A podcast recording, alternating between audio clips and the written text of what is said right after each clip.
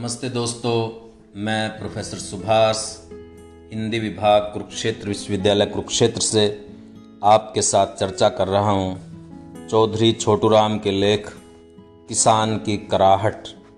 दोस्तों, चौधरी छोटूराम ने आज़ादी से पहले किसानों के लिए अनेक काम किए थे।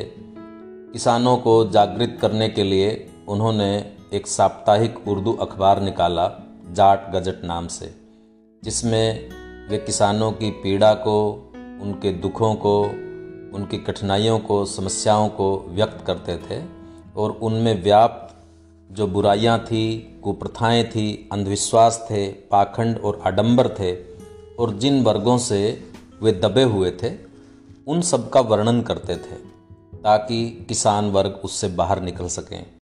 अपने लेखों में उन्होंने इस बात का भी जिक्र किया है कि जो शासक वर्ग हैं, सांप्रदायिक शक्तियां हैं, वे किसानों की एकता को तोड़ने के लिए उनमें धार्मिक विभ्रम पैदा करती हैं, सांप्रदायिक चेतना का विस्तार करती हैं। इसलिए उन्होंने सांप्रदायिक एकता के लिए, धार्मिक सद्भाव के लिए और भाईचारे के लिए अनेक काम किए। वे इसके प्रति सचेत थे, इसलिए उनको हिंदू मुस्लिम एकता का चैंपियन कहा जाता है। वे धर्म के आधार पे भारत पाक विभाजन के सख्त खिलाफ थे। यहाँ हम उनके लेखों की श्रृंखला का पाठ कर रहे हैं। उम्मीद है आपको ये श्रृंखला पसंद आएगी। आज प्रस्तुत है किसान की कराहट।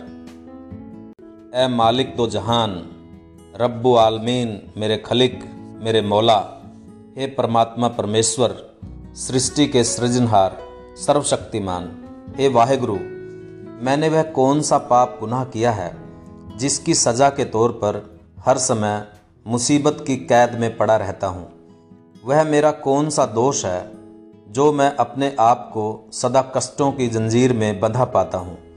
मेरा कसूर तो बता, जिसके बदले में मेरे जीवन के आकाश पर हर क्षण मुसीबत की घटाएँ छाई रहती हैं। आखिर मुझे भी तो मालूम हो कि कौन सी खता मेरी आफतों के सिलसिले का कारण है। मैंने ऐसा कौन सा पाप किया है कि 12 महीने किसी न किसी आपत्ति में फंसा रहता हूँ। मेरे कौन से वे दुष्कर्म हैं जिनका मैं दंड भोग रहा हूँ। ऐसा क्या प्रारब्ध है कि 8 पहर 64 घड़ी कोई न कोई कष्ट मेरे गले का हार बना रहता है। गमे आलम फरदा अस्त वह मन यक गूंचे दिलदारम, सारे दुखों के सामने मेरे दिल का पुष्प अकेला है। कहाँ ये बेचारे किसान की नन्ही सी जान और कहाँ रंग बिरंगे लूटने वालों का यह अजदहा। जिधर देखता हूँ शत्रु ही शत्रु दिखाई देते हैं। मेरी एक जान अजीब भंवर में फंस गई है। इंसान दुश्मन, हैवान दुश्मन, चांद दुश्मन, परन दुश्मन, कुदरत की ताकतें दुश्मन, साहूकार दुश्मन, पराए दुश्मन और मेरा कुफ्र माफ, मेरा मौला भी दुश्मन। कहाँ जाऊँ, इस जान को कहाँ छिपाऊँ, किससे अपान मांगूँ, किससे पनाह, हिफाजत सुरक्षा पाऊँ। सतगुरु सच्चे पातशाह, मैं नेक नियत हूँ, नेक जीवन व्यतीत करता हूँ, नेक स्वभाव वाला हूँ, नेक चलन हूँ, ईमानदार हूँ, अपनी कमाई का खाता हूँ, दूसरे की दौलत को मिट्टी के समान समझता हूँ, चोरी नहीं करता, रिश्वत नहीं लेता, कम देकर अधिक नहीं लिखता, आय को आया मान लेता हूँ, सूद दर सूद से आदमी का गला नहीं घोटता, कम नहीं नापता, अपने घर से कम नहीं तोलता, दूसरे के घर से ज़्यादा तोलकर नहीं लाता, गरीबों का पेट काटकर कोई कर वसूल नहीं करता। फिर क्यों मुझ पर यह निराला जुल्म है। और लोग पाप करते नजर आते हैं और फिर भी राहत और समृद्धि उनके घरों में लौंडी बनी फिरती है। दूसरे लोग पाप करते देखने में आते हैं।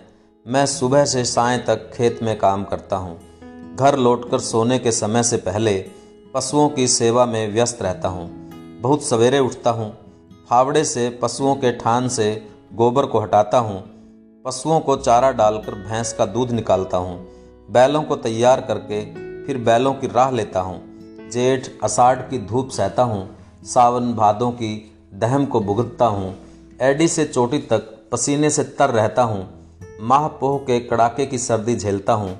सर्दी, गर्मी, बरसात, धूप सब मेरे सिर पर से गुजरती हैं।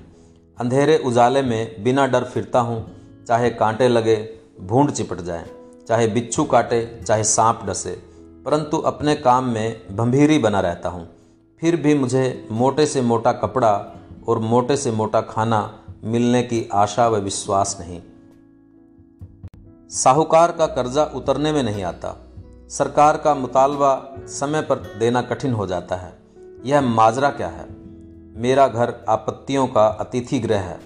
ये बिल बुलाए अतिथि मेरे घर काबिज रहते हैं। जिन आपत्तियों का मैं शिकार हूँ वे तरह तरह के रंग में आती हैं, नित नए रूप धारण करती हैं। कभी सूखा पड़ जाता है तो कभी वर्षा अधिक हो जाती है, कभी मींह की बूंद को तरसता हूँ, कभी मूसलाधार वर्षा मेरी खेती को नष्ट कर देती है, कभी देर से बरसता है जिससे ठीक समय रूप कजाई नहीं कर सकता, कभी समय पर वर्षा हुई, अच्छी हुई, सब फसलें बोई गई, लेकिन गायब हुई तो ऐसी हुई कि बीच में बादल के दर्शन नहीं हुए और फसलें सूखकर तबाह व बर्बाद हो गई। कभी पकी पकाई फसल पर ऐसा बरसता है कि सब अनाज बर्बाद व खराब हो जाता है।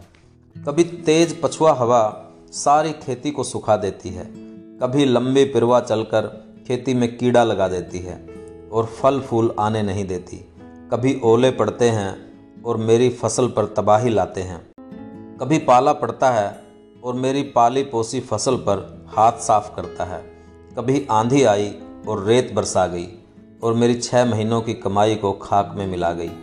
चने का फूल मर गया और गेहूं की बालियों में दाना न पड़ा। कभी टिड्डी आती है और खड़ी फसल को चट कर जाती है, कभी बुरे भाग्य से कतरा पैदा हो जाता है, देखने में छोटा सा कीड़ा है लेकिन ऐसा बलानोश कि मेरी खेती में कुछ बाकी नहीं छोड़ता। और तो और ज़मीन के अंदर रहने वाला छोटा सा चूहा मेरे लिए एक भयानक शत्रु है। ऐसा लश्कर लाता है और मेरी फसल पर ऐसी चढ़ाई करता है कि मेरा भाग्य और मेरी खेती सब एक साथ ढह जाती है। हे ईश्वर, क्या करूं? इस संकट से निकलने का कोई मार्ग दिखाई नहीं देता। इस नन्ही सी जान को कहाँ छुपाऊं? ज़मीन के पेट में शत्रु पैदा होते हैं, ज़मीन के सीने से दुश्मन पैदा होते हैं, फिजा से शत्रु पैदा होते हैं, हवा से दुश्मन पैदा होते हैं, पानी से दुश्मन पैदा होते हैं। ऐसे बेपनाह दुश्मनों से बचने या छुपने के लिए जगह कहाँ से लाऊं? लेकिन कुदरत की ताकतों को छोड़ दीजिए, पशु पक्षियों व कीड़ों को जाने दीजिए, इनको तो कोई ज्ञान नहीं। ये मेरी मुसीबत को नहीं जानते, मेरे दुख का नहीं पहचानते। हजरत इंसान को लीजिए, वह मेरे साथ कैसे व्यवहार करता है। सर्वप्रथम मेरे साहूकार को लीजिए। मैं इनका जर खरीद गुलाम हूँ, खूब कमाता हूँ, लहू पसीना एक कर देता हूँ।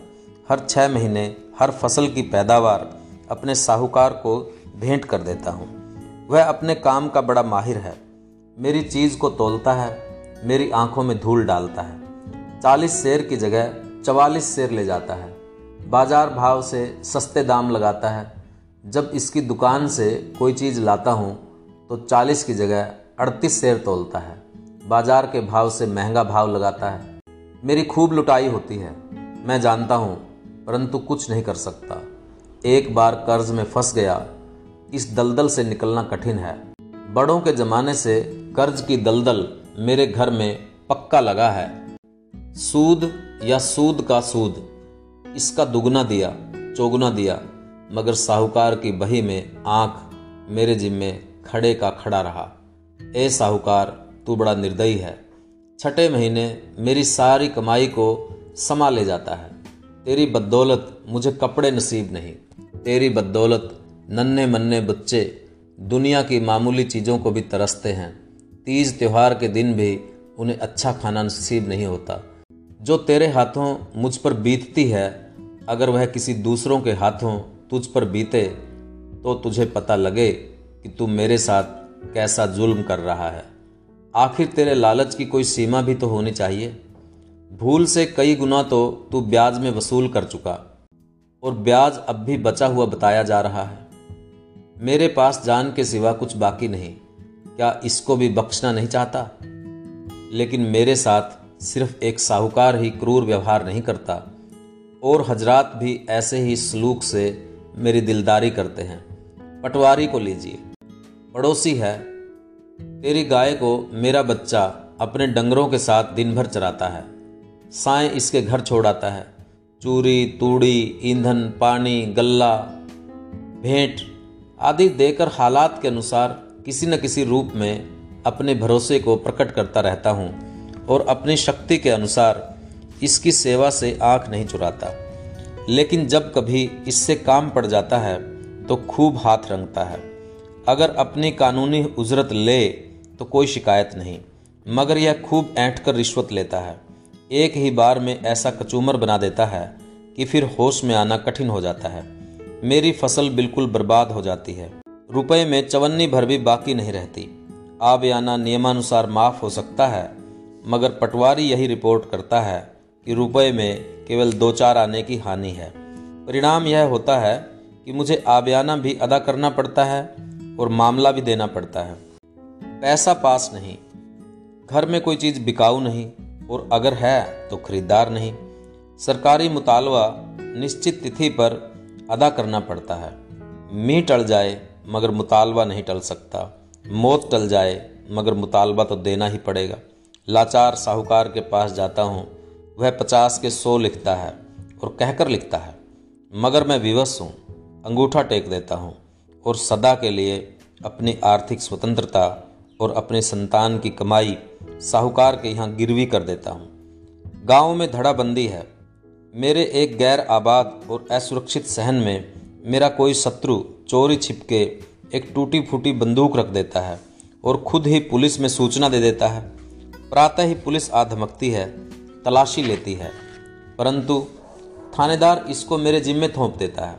अपशब्द बोलता है, बुरा व्यवहार करता है, डराता है, धमकी देता है, नंबर 10 में नाम दर्ज कराने का डरावा दिखाता है, जबकि नंबर 10 के बदमाश तफ्तीश में इसके साथ शामिल हैं।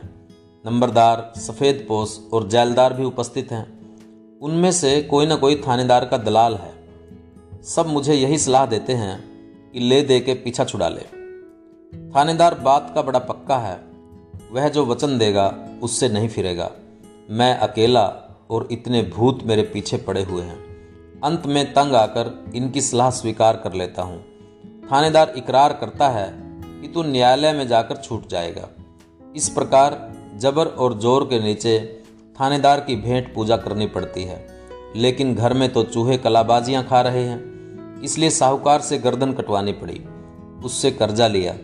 थानेदार यह सब कुछ जानता था, लेकिन मूंजी जालिम को तनिक भी दया न आई। ए थानेदार, ए निर्दयी थानेदार, क्या तू पढ़ा लिखा और एक जिम्मेदार अफसर होता हुआ यह न समझा कि तूने एक खानदान को पीढ़ियों के लिए साहूकार का बेकोड़ी का गुलाम बना दिया। साहूकार को जाने दीजिए, आखिर वह दूसरी कौम का है। पटवारी को भी छोड़िए, आखिर वह दूसरे इलाके का रहने वाला है। थानेदार से भी दृष्टि हटाइए, क्योंकि वह भी दूर के नगर का निवासी है और सरकार का नौकर है। इसको मुझसे क्या सहानुभूति और क्या प्यार हो सकता है। लेकिन इस बात का क्या इलाज है कि मेरे भाई भी मेरी जड़ काटता है। जालिम भाई किसी प्रमाण पत्र का इच्छुक है या जागीर का मंगता है, कोई पदवी खिताब चाहता है या मुरब्बों का भूखा है या अपने किसी प्रियजन के लिए रोजगार प्राप्त करने की तड़प रखता है। सूखे से, बाढ़ से, ओले से, पाले से, चूहे से, टिड्डी से फसल को कितनी ही हानि हो, वह व्यक्ति वफादारी के जायके से इतना मजबूर है कि मेरी हानि को छुपाता है, असल को बहुत कम प्रकट करके बयान करता है। मैं कितनी ही पीड़ित और जर्जरित अवस्था में हूँ, परंतु इस गुलाम के, इस चाव भरे इस बंदे के मुंह से यही शब्द निकलते हैं, हुजूर के इकबाल से सब ठीक है। सरकार रियायत करने को तैयार हो, लेकिन ये स्वार्थी और नफ्स परस्त बंदा सरकार से ज़्यादा सरकार का शुभचिंतक है। यही कहता है कि अगर सरकार रियायत करे तो इनकी इनायत है, कृपा है, लेकिन रियायत ज़रूरी नहीं। अब बताइए, क्या शिकायत करूं, क्या फरियाद करूं, किससे शिकायत करूं, कहां जाऊं, कैसे जीऊं? इस घर को आग लग गई घर के चिराग से। दूसरे से क्या गिला जब स्वयं अपने दूसरों से अधिक निर्दयता दिखलाएं। दूसरों से क्या शिकायत जब स्वयं अपने परायों से अधिक दुख के कारण बन जाए। मन अस बेगान गा हरगिज न नालम कि बामन हर से कर दे आश ना करद। मैं दूसरों के विरुद्ध शिकायत नहीं करता क्योंकि मेरे अपने भाई ही मुझ पर अत्याचार कर रहे हैं। अंत में सरकार को लीजिए। मेरे मालिक, मेरी जान व माल की मालिक सरकार, मेरी वफादारी में कलाम नहीं, मेरी सेवा में संदेह की गुंजाइश नहीं। युद्ध के समय मैं इसका सैनिक, शांति के समय मैं इसका कमाऊ पूत। फ्रांस में लड़ा, फ्लांडर्स में लड़ा, दरे दानियाल में लड़ा, गैलीपोली में लड़ा, दक्षिण अफ्रीका में लड़ा, जहाँ गया कदम पीछे नहीं हटाया। अपने खून से ज़मीन लाल कर दी। युद्ध समाप्त हुआ, तलवार उठाकर रख दी और हल फाली दरांती से दोस्ती लगाई। अटूट धन से सरकार के खजाने को भरा रखता हूँ, परंतु सरकार मेरे साथ निराली बेरुखी और उदासीनता का व्यवहार करती है। मालगुजारी का गला सड़ा पुराना तरीका छाती पर लगाए बैठी है। कहती है कि ज़मीन सरकार की है और किसान ज़मीन के प्रत्येक इंच पर मामला देने का जिम्मेदार है। इससे मेरी रोटी पर कर लग गया है। दूसरों की रोटी माफ़ है, मेरी रोटी भी मामले से मुक्त नहीं कर दी गई। अपने परिश्रम और अपने रुपए से कुआं बनाता हूँ। सरकार नाल चाह लगा देती है, कहाँ तक बखानूं। प्रांत के करों का अधिकतर भार मेरे दुर्बल कंधों पर लाद दिया है। इस पर भी संतोष नहीं। शाकिर था परंतु शिकायत का एक शब्द भी जुबान पर नहीं लाता था। परंतु अब उत्पादन की कमी और कीमतों के बढ़ने से निडाल हो चुका हूँ। बच्चे भूखे मरते हैं, अब जरा सी ठेस को भी सहन करने की शक्ति नहीं बची है। परंतु सरकार को अभी तक यह विश्वास नहीं कि मेरे सारे साधन जवाब दे चुके हैं। असल में तो अब हालात ऐसे हो गए हैं कि किसी न किसी कारण से प्रत्येक फसल पर रियायत की प्रार्थना करनी पड़ती है। परंतु सिद्ध कहावत है कि हाकिम की आंखें नहीं होती, कान होते हैं, और इन कानों तक शिकायत पहुंचाने की मुझ में शक्ति नहीं। जबान खोलता शर्माता हूँ, डरता हूँ। यही नहीं, सरकार मुझसे रुपया वसूल करती है, फिर इस रुपये से शहर वालों के लिए अस्पताल, सड़कें, मदरसे, कॉलेज, बाग, पार्क, पानी के नल, नालियाँ और बदरोएं आदि आधुनिक युग की तमाम सुख की वस्तुएं प्रदान करती हैं। सरकार मुझे भूल जाती है। सरकारी नौकरी के विभागों में मुझे अक्सर बड़ा रूखा जवाब मिलता है। कोई स्थान रिक्त होता है या कहीं जगह खाली होती है तो मुझे कानों कान पता नहीं लगता। सिफारिश करने वाले अफसरों तक मेरी पहुंच नहीं। पेट पट्टी बांधकर अजीज़ को पढ़ाता हूं, लेकिन जब नौकरी का समय आता है तो मेरा अजीज़ मुंह ताकता रह जाता है और किसी लाला का लड़का नौकरी पर नियुक्त कर दिया जाता है। सरकार ने मेरी रियायत के लिए एक विशेष प्रस्ताव भी पास किया है, परंतु चंद विभागों को छोड़कर बाकी विभागों में अगणित लोगों की हथफेरियों के कारण इस पर अमिल उमल दरियामद नहीं होता। मैं जब इस मामले में सरकार से शिकायत करता हूँ तो सरकार बुरा मानती है। वह समझती है कि वह शिकायत सरकारी अफसरों की नेक नियति, सतर्कता तथा सावधानी पर एक प्रकार का आक्रमण है। खैर, मेरा तात्पर्य किसी अफसर की नेक नियति और जागरूकता पर हो या ना हो, मगर मेरी भोली सरकार ने यह कैसे समझ लिया कि इसके सारे अफसरान देवता या फरिश्ते हैं। ए जुलजलाल तेजवंत महामान्य प्रभु, मैं बिल्कुल बेयार हूँ और बेसहाय हूँ। दुश्मनों से चारों ओर से घिरा हुआ हूँ। दरिद्रता, भुखमरी और ऋण के घावों से निढाल हूँ। दिन भर कठोर परिश्रम करता हूँ, फिर भी शाम को पेट भर सूखा टुकड़ा खाने के लिए मिल जाने की तसल्ली नहीं। तो बता, क्या मेरी ज़िंदगी से मौत अच्छी नहीं? बहुत दुखी हूँ। मैं इतना दुखी और मायूस हूँ कि कभी तेरी आस्था में, तेरे रहम में और तेरे न्याय में संदेह होने लगता है। लेकिन फिर अंदर से यही आवाज़ आती है कि घबरा मत, मालिक के घर देर तो है लेकिन अंधेर नहीं। उठ, संभल, काम कर। इस आवाज़ के सामने सिर झुकाता हूँ। दिल दर्द की आवाज़ से मुझे चेतावनी दे चुका, मुतल्क जुल सजानी को आगाह कर चुका। यह अपनी गम की आवाज़ अपने प्यारे प्यारों और दूसरों को सबको सुना चुका। अब तेरे भरोसे पर फिर सरगर्मे अमल होता हूँ। मेरी सरगर्मी और मेरे अमल में अपने फैज़ से बरकत दे, मुझ पर दया कर। दोस्तों, ये था चौधरी छोटूराम का लेख किसान की कराहट।